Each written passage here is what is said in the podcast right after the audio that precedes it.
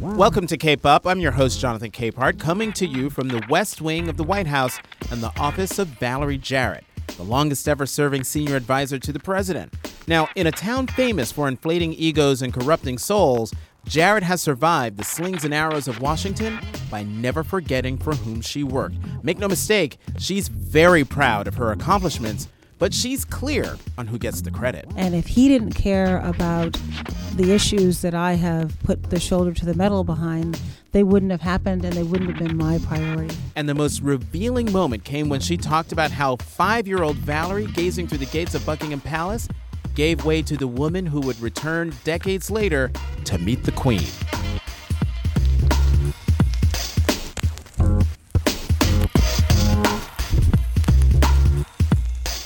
Valerie Jarrett, thanks for being on Cape Up. Thanks for being here. Welcome to the White House, Jonathan. I know. Can you believe it's been eight years? It has been eight years. As you know, I started January 20th, 2009. I mean, I'm just trying to wrap my head around just in terms of, you know, as a reporter covering the White House for eight years and a new person's coming in, but it's completely different when it's someone like you who has been here since day one and will be going out on the last day. Uh, how you feeling right now? It's a little surreal. I mean, eight years is a, even at my age, eight years is still a big chunk of my life. I think where it came home to me is when I was listening to the president talk to some college students, and he said, "You guys were ten years old when I was elected, Oh and you're in college today." and I thought, "Oh my goodness, you are right. That's a big chunk." I had no gray hair at all when he was elected, and now I'm like looking in the mirror. So his gray hair is funny. Mine is not so funny.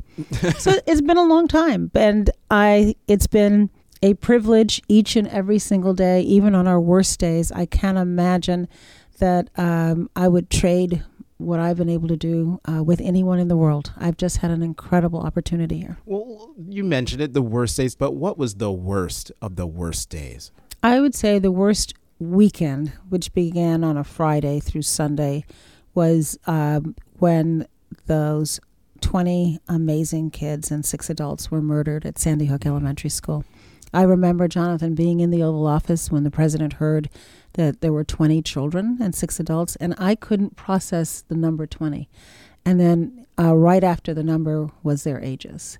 And to think about six and seven year olds, I just couldn't. I couldn't even make sense. I was in shock, and of course, I think everyone's first reaction is you think about your own loved ones and and the phone calls that the parents were receiving um, over the media and directly from the school to come to the to come uh, to the facility they had available, and then two days later, just two days later. I accompanied the president to Newtown and I walked around with him family by family and some of those families have been come become very close friends of mine to this day. But to see people on the worst day of their life mourning a child is just excruciating. That was December 14th, 2012.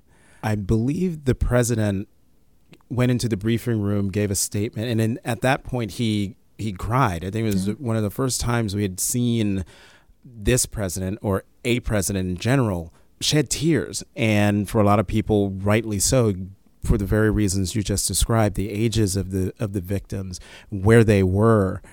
Was that the first time you'd ever seen the president cry? No, I've seen him cry before, but usually it's involving his love for his own children, um, his appreciation for young people who, for example, have worked on his campaign. He cried the day after the 2012 election when he went to the campaign offices and he told the young folks how inspired he was by them and how much better than he they were uh, when he was a community organizer. Um, I've heard him, seen him tear up when he talks about his own daughters and just what a gift they are and how much he loves them. So I've seen that emotion, and then you saw it again when. Uh, in January of this year, when he announced additional steps that we were taking to try to keep guns out of the hands of people who are a danger to themselves or to others. And he was introduced by Mark Barden, one of the fathers who lost his son Daniel. And while the president was listening to Mark talk, I could just see his t- the tears welling up in him, and it took him right back to that day when we were in Newtown. And I think of those families every single day, and not just the loss, but what so many of them have done with that despair, channeling it into a positive, positive movement to try to ensure nobody else goes through what they've had to go through. Do you think you could do what the president had to do in, in Newtown, talking to those families? And it wasn't the first time he had to do it. Well, sadly, he has far too many times been the mourner in chief. I remember when he went to Tucson right after former Congresswoman Gabby Giffords was shot, mm-hmm. and he spoke about the young girl that was killed that day, and that moved him to tears. And I've been with him to Orlando. I've been with him all over our country. I've accompanied the First Lady to the funeral um, of Hadiya Pendleton in, in Chicago, Chicago, just a mile from where we both live, and she just been here a few weeks earlier, you know, marching in the inaugural parade. And so each one of uh, the lives that have been lost either through mass casualty or, you know, day by day on the streets of my hometown, Charleston. Another, I was going to ask you about, about Charleston. Uh, which was very different than Newtown because uh, I think it was a moment where people in our country who didn't understand or have any exposure to the black church learned something about the spirit of openness, the door welcoming a stranger, and it it the service was inspirational and uplifting. And the families and their willingness to be forgiving was just such a teaching moment. Uh, but newtown had none of that. New, newtown was simply tragic where does the president find the strength? And I was asking you, do you think you could do what he did to comfort people at their like deepest moments of despair is uncomfortable for anybody, yeah. whether it's a close friend or a stranger. But when you're president of the United States and then you're thrust into the role of mourner in chief, not once, not twice, but far too many times, watching him do that where does he where does he find the strength to keep coming back and making everyone truly feel like he's listening to to them he's there he's present and that his feelings are indeed genuine? Well it's hard. And so it takes strength to feel empathetic and want to just stand there and cry your heart out but know that you have to be strong so someone can cry on your shoulders uh, it's very hard. Uh, the president is very good at it, and it's a part of the job that uh, I think the American people have every right to expect their president to do and to do well. June 17th, 2015 was when those nine parishioners at Mother Emanuel Church in Charleston were murdered by Dylann Roof, and the president went down, as you just described. He uh, delivered the eulogy. But then he did something that truly shocked the nation. Um, shocked black people because we couldn't believe he he did this. And then I think the rest of the nation because it's like, what? The president of the United States is singing? I was sitting in my office watching live on television, and my coworkers probably thought I was nuts because I let out this howl of wow, hearing him sing Amazing Grace. You were there. Did you know he was going to do it? What yes, was your reaction? He actually had given the first lady and me a heads up uh, on the helicopter ride to the airport that day, and he said, "I'll see how I feel, but I may sing." And the first lady's like, "Look, if you think singing helps, then by all means sing." And I had discouraged him from singing after Al Green had performed in New York. I said, Apollo? "Don't do it, don't do it." So I learned my lesson. I never tell him not to sing. He's got a beautiful voice. And I remember right before he started to sing, he paused. And I remember thinking, well, what's he thinking about at that moment? And I think he just was in the moment. And uh, it pulled us all together and unified us in a way that the words to that song are uniquely able to do. And the fact that he was willing to do something that seems unconventional for a president added an exclamation mark to the moment that I think made it so extraordinarily special. What are you going to miss about this job? Your job, um, if anybody doesn't know, it's a very lengthy title Senior Advisor and Assistant to the President for Public Engagement and Intergovernmental Affairs to President Barack Obama. What are you going to miss? I am going to miss uh, the people both the people who I have the privilege of working with in the White House, but I'm also going to really miss the American people and the unique opportunity that we have here to convene. Uh, to convene people here at the White House, to travel around the country, and to touch such a broad swath of issues that are important to them. And one of the president's uh, central tenets and direction to me here is, is that my offices are a gateway into the White House and that we should ensure that the decisions we make are informed by the American people. And it has been such a privilege to have the engagement that uh, helps drive our policy decisions because, Jonathan, the president, uh, and I say this often and I truly mean it from the bottom of my heart, he gets up every single morning mindful of who he is here to serve. And you cannot do that in isolation. You have to do that through interaction, by listening, by debating, by pushing ideas, by bringing in uh, divergent perspectives, divergent from our own, divergent with each other. And I'll miss the place. Every single day when I come through the gates of that White House, I pinch myself and I think most specifically about a man who I met in Texas who uh, gave the president a military patch, which I considered to be like the ultimate unselfish behavior. And this was before people were like offering him their firstborn. This was like a, a novel experience. Uh, but the reason why, and his name is Earl Smith, the reason why he's so special is because he symbolizes to me what is great about America, where you're willing to sacrifice and give something of yourself for the greater good. And so I, for the last eight years, I've thought about him every time I've come through the gate and I've said, You're here because of Earl and make him proud. You know, as a result of your job, there been, you've had your critics, you've had horrible stories written about you um, people questioning your your skills, questioning your access, very Washington criticisms.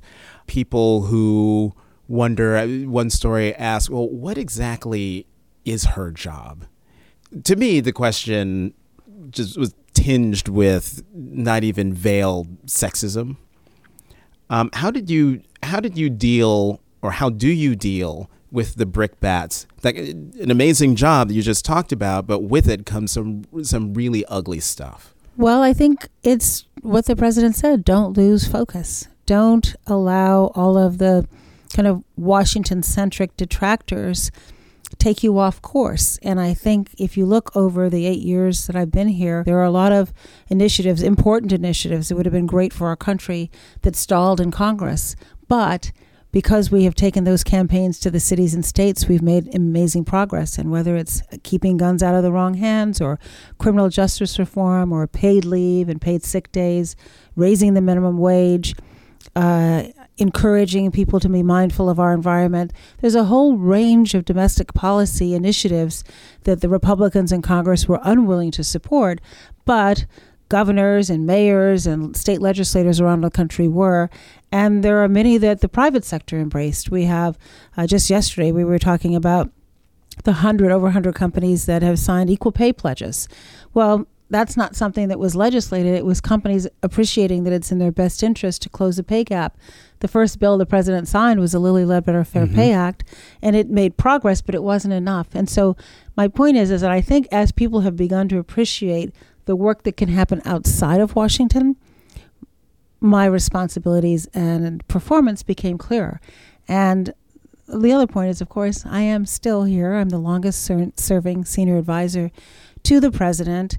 And I think what what gives me strength and courage in the midst of criticism, fairly or unfairly, is the very same people that I talked about. You know, we have this Champions of Change initiative where we have recognized people who are ordinary people doing extraordinary things. And we invited them to come back to the White House. We had over 400 people here. And when I looked into that audience and saw those familiar faces, people who were in their community, changing the quality of life for so many unselfishly, that's the validation I need that what we did was important work. You know, probably the best description of your role, and since this is Washington, your power in, in, this White House came in a profile of you written by Jo Becker of the New York Times in 2012, where she wrote some of his his meaning the president's boldest moves on women's issues, gay rights, and immigration have been in areas she cares about most. If Karl Rove was known as George W. Bush's political brain, Ms. Jarrett is Mr. Obama's spine. Oh, I totally disagree with that. I mean, there isn't there isn't an initiative that I've worked on since I've been here that he didn't bless. I mean, this is this is the magic I think of this White House is that tone and policy start at the top, and we are here in service of him.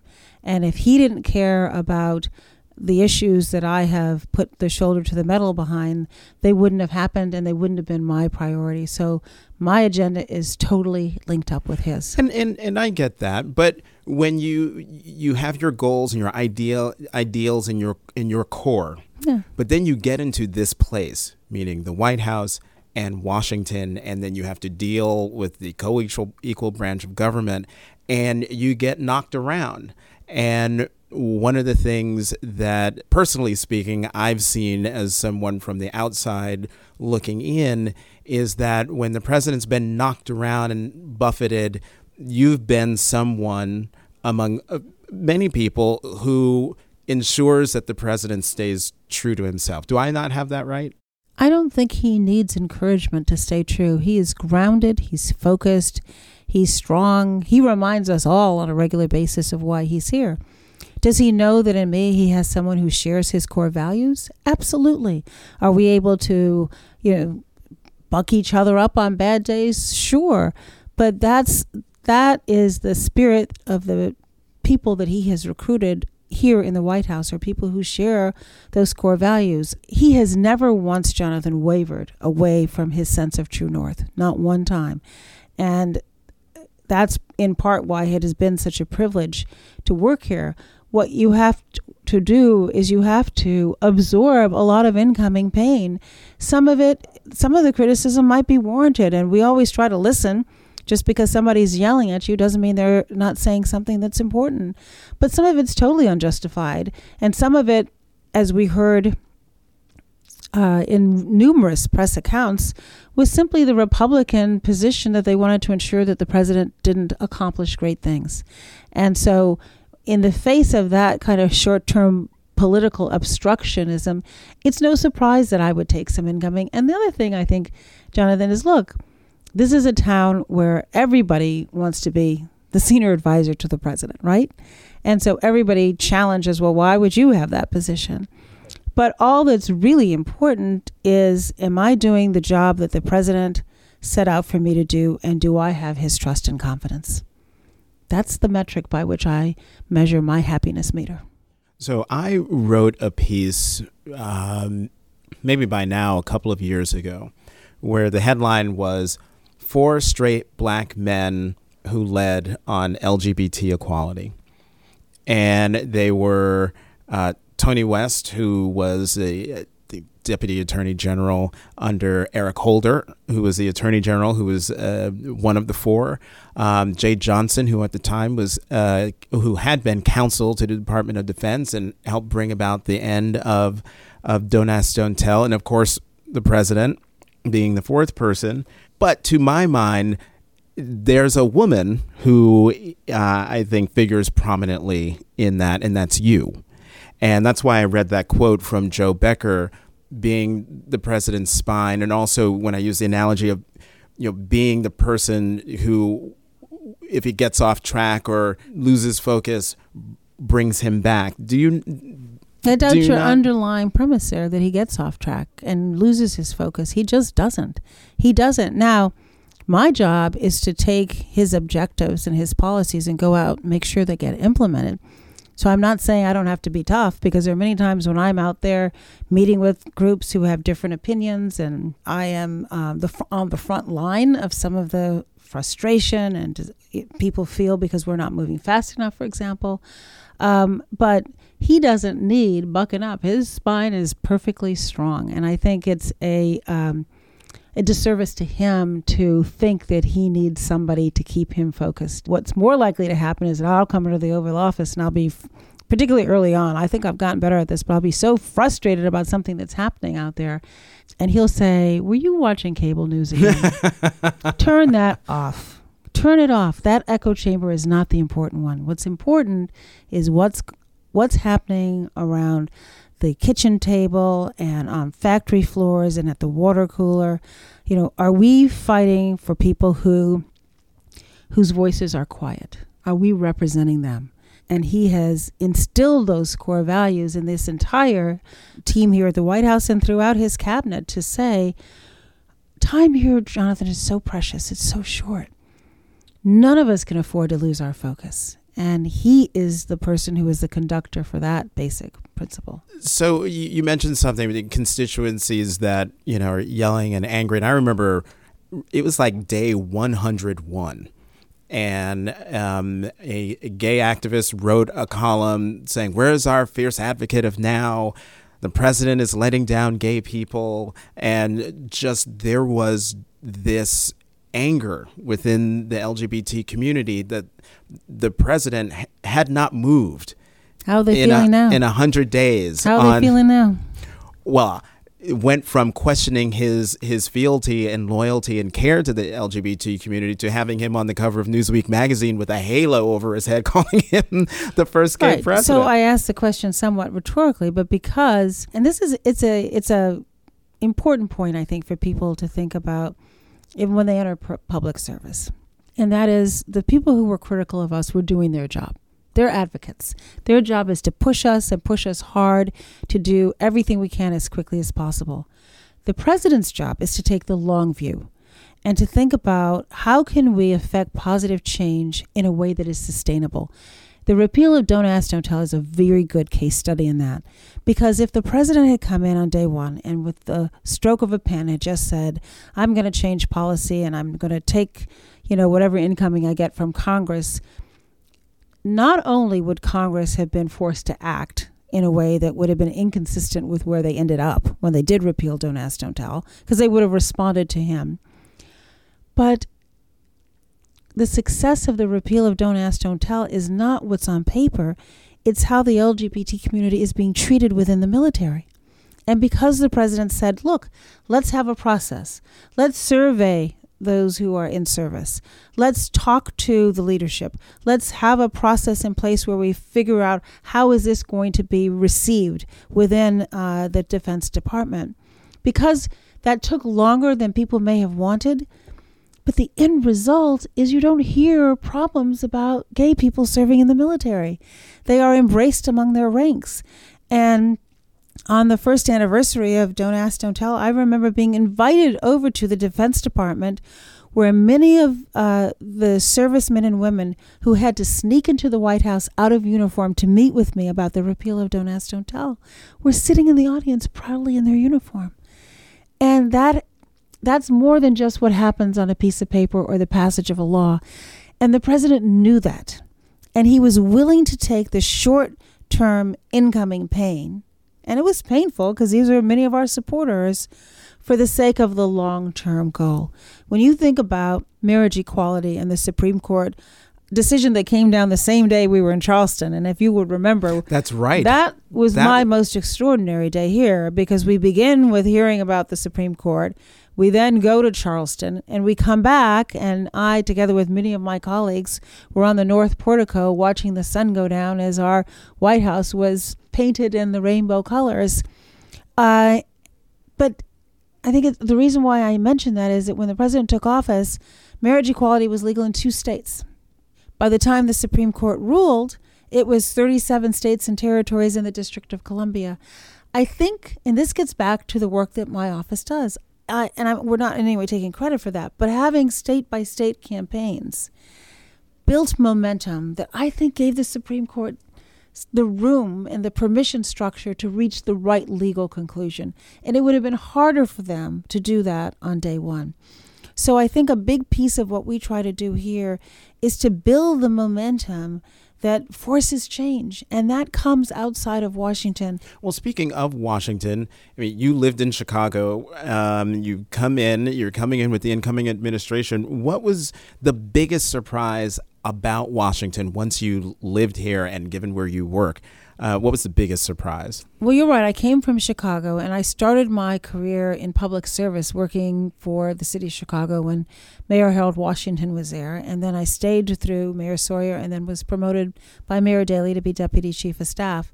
And so I think P- Chicago has a reputation for being pretty rough and tumble. And uh, being in the mayor's office and then running the Department of Planning and being the chair of the Chicago Transit Board, I had a lot of experience in politics. What surprised me here was the willingness of people, Republicans, to put their short term political interests ahead of what was good for the country. I mean, refresh our memories, Jonathan. When the president took office, we were losing up to, up to 800,000 jobs a month. The unemployment rate went up to as high as 10%. We had a dependence on foreign oil. We had um, an energy crisis. We had our automobile industry on the brink of collapse, two wars. Uh, lots of challenges. And so instead of saying, how can we work with President Obama, who's come in with this wave of popularity and momentum? How can we be partners to find a common agenda, to, to tackle those challenges and more? What did they do? We will just say no to everything. That surprised me, stunningly surprised me it, imagine if you added up all the time that was spent doing something that they knew would never receive the president's approval. What if they'd spent that jo- time focusing on early childhood education or reforming our criminal justice system to keep our streets safer or making college more affordable or you you name it any number, any one, number of of uh, important issues here in our country would have been a better use of their time. So their willingness to just waste precious time, I find stunning as well. So in an earlier answer, you were you were talking we talked about lots of constituencies. Um, as a result of this election, what would you say to Americans who are truly frightened by the people who will be working in this building after you? Um, just given the campaign that was run. Well, look, uh, the campaign's over, and uh, elections have consequences. And it is our job now, uh, as the president has made clear to his team, to do everything we can to provide for a smooth transition.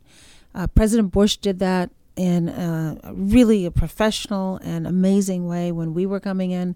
I remember thinking, well, they probably won't want to talk to us because we ran a really tough campaign and obviously campaigned a lot against a lot of his policies. And they welcomed us with open arms and were extremely constructive and helpful. And the president said, that's the strength of our democracy. And so that's our job now. And it's not to be a Monday morning quarterback on individual selections that the president elect might make or, or anticipate what he might do in the future. Uh, I think we got to give him room to see what he does. So, come January 20th, 2017, you're back to being a private citizen. You're going to go home, you're going to curl up on the couch. What are you going to binge watch?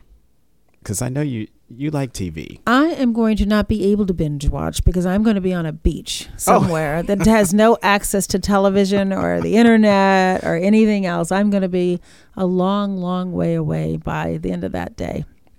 But there are some shows that I probably will watch into the next year. So we'll, well see. Have you seen, I hate to cheese. What, have you seen The Crown? No, I haven't. Is it good? Netflix, good. Ten episodes. It really it's about good? Queen. It's about Queen Elizabeth. Yeah, you know what? Somebody actually was telling me about that. All right, I'll put that on the list. And what else? Met the Queen. What else? I did have the yeah. privilege of meeting the Queen. Oh my gosh, that so, was so cool. So then you're gonna you're gonna love the Crown. But what? So what was it? What was? Why was it so cool? I mean, I can only imagine. I'll describe to you exactly why it was cool for me. When I was five, I lived in London for um, a year, and then I lived there again my uh, the summer between my junior and senior year of high school. But when I was five, I have the most vivid memory of standing outside the gates of Buckingham Palace. They have those wrought iron fences, and for hours would watch the changing of the guards. And my parents would say, "Okay, that's enough, Valerie." And I go, "No, no more." And I thought at the time, and I can see myself, Jonathan, standing there. Wow, I wish I could go inside those gates. What would that be like? And so, when uh, I accompanied the president to London, and we drove in the motorcade through the gates. Oh, it was about as cool as it could be. And then the Queen graciously hosted a state visit, and everybody had on beautiful long dresses and gloves that I'd never worn before that come up your sleeve. And there was a footman that pulled out the chair and she greeted us all and was so unbelievably queen like. it's very cool. I just, I'll never forget that moment. It was just a thrill for me. There's just something about, you know, the queen that's very special. And that place in particular, because I had been on the outside, it's, same way I felt the first time I came into the White House. Were you were you in the Beast in the car with the president no, when you rolled into? No, I wasn't with him. I was in the motorcade. So, because uh, I'm just wondering what you were like as you were rolling through the gate. Were you like, oh my god, oh my god, oh my god? Like I took all these photographs of us coming like over a, a little um, circle roundabout that's right in front, and as the gate opened, I took, I don't know, 50 photos, all of which I sent to my mom to say, look, look where I am. You can't believe it, can you? So that's very cool. That's, that's a cool moment. How proud of you is your mom? Uh, very, very proud. I come from a family very committed to public service. Uh, and so for her to see her daughter serving here in the White House, uh, I'm just so delighted that both of my parents were alive to see the day. And my dad grew up in Washington. First time he'd been to the White House was when after President Obama was elected, and I'm so grateful he lived to see that day. I, I, had the the honor of, of meeting your mom, and just seeing you around her was a a great thing to see because you know you're Valerie Jarrett, you're senior counselor to the president, and to see you just melt into being your Barbara's daughter. daughter. exactly. exactly. Amazing to see. Um, your favorite holiday tradition at Christmas time? Uh, Christmas dinner at my parents' home. We have always been the magnet in our family for holiday dinners, and uh, long after I grew up, I always spend Christmas Eve night uh, sleep over at my parents' home, and now my daughter and her husband do the same thing. And we wake up in the morning, and we don't have nearly the gifts that we had when we were little, and the kids like to open them up. But we have Christmas breakfast, and then cook all day and welcome our family that evening. Cook all day. I, uh, you know, I like to ask around for you know interesting tidbits on people before I interview them. Isn't there something in particular you like to make I like around it. Christmas I make time? a lot. Why? A what br- are you thinking about? You must have heard something. What? A drink? Oh, my eggnog. eggnog? I did make a very special eggnog. Uh huh. What makes it special? The ice cream that I put in it. oh, who are you trying to kid? And what else? There's ice cream and a little something else special. I'm not allowed to advertise for particular brands okay. on here. But I'm, I'm thinking. Let's just say it's not for children. It's not for children. It's, it's not an adult, for children. It is an adult, it is an adult beverage. Beverage, yes. Um, that I make Christmas morning and I taste it in the morning, and that makes the day go better. uh, how, how like is the bottle gone? Well, it depends on how many people we're having to dinner, and I don't measure. I just taste. I mean, but why? Why? Well, I just why keep pouring until it tastes right. And it and, and that probably gets stronger and stronger as the batches go on. Yeah. and is it as as intense as Miss Peggy's eggnog here at the White House? Because Miss Peggy's, I I find Miss Peggy at the it's at the press good. holiday party. It's awfully tasty. I don't want to. I I probably don't compete with Miss Peggy, but for my family, they enjoy it. Valerie Jarrett, Senior Advisor and Assistant to the President for Public Engagement and Intergovernmental Affairs to President Barack Obama. Thank you very much for being here. My pleasure. Thank you, Jonathan. Thank you for being a good representative of the press. It's important to have you all out there, and I appreciate you.